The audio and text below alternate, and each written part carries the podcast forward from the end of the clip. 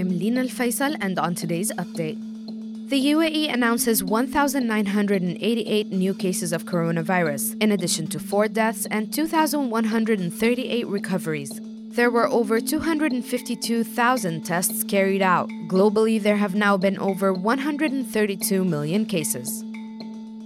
Abu Dhabi topped a list of the world's 25 leading cities for their response to the coronavirus pandemic. The ranking is based on 50 parameters in five categories, including healthcare and the economy. Abu Dhabi was followed by Seoul, Sydney, Singapore, Ottawa, and Berlin in the report issued by London based analytics consortium Deep Knowledge Group.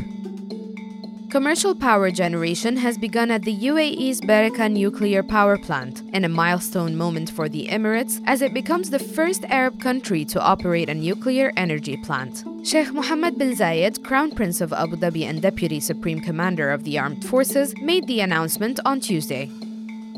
Dozens of Expo 2020 Dubai pavilions have begun to hire thousands of staff in anticipation of the global event's launch in October. The boom in recruitment is for guest services, tour guides, chefs, hosts, and site managers, as governments and embassies look to hire front facing personnel to host their pavilions. There are 192 country pavilions, with some of the larger ones requiring up to 200 staff each.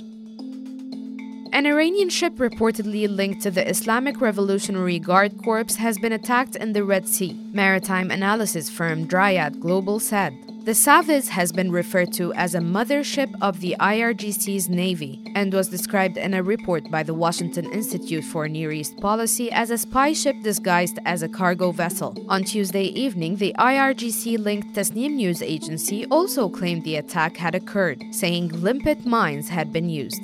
Last month, Iran accused Israel of a sabotage campaign against its vessels, including oil tankers.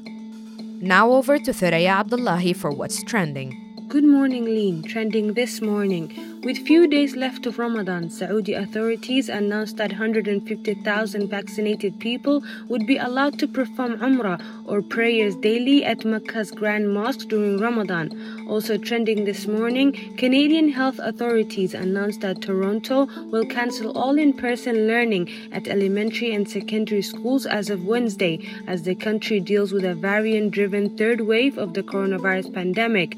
Finally, American business magazine Forbes estimates Kim Kardashian now to be worth $1 billion, up from $780 million in October, thanks to her two businesses as well as cash from reality television and endorsement deals. That's it for today's update. For our full range of podcasts, head to thenationalnews.com.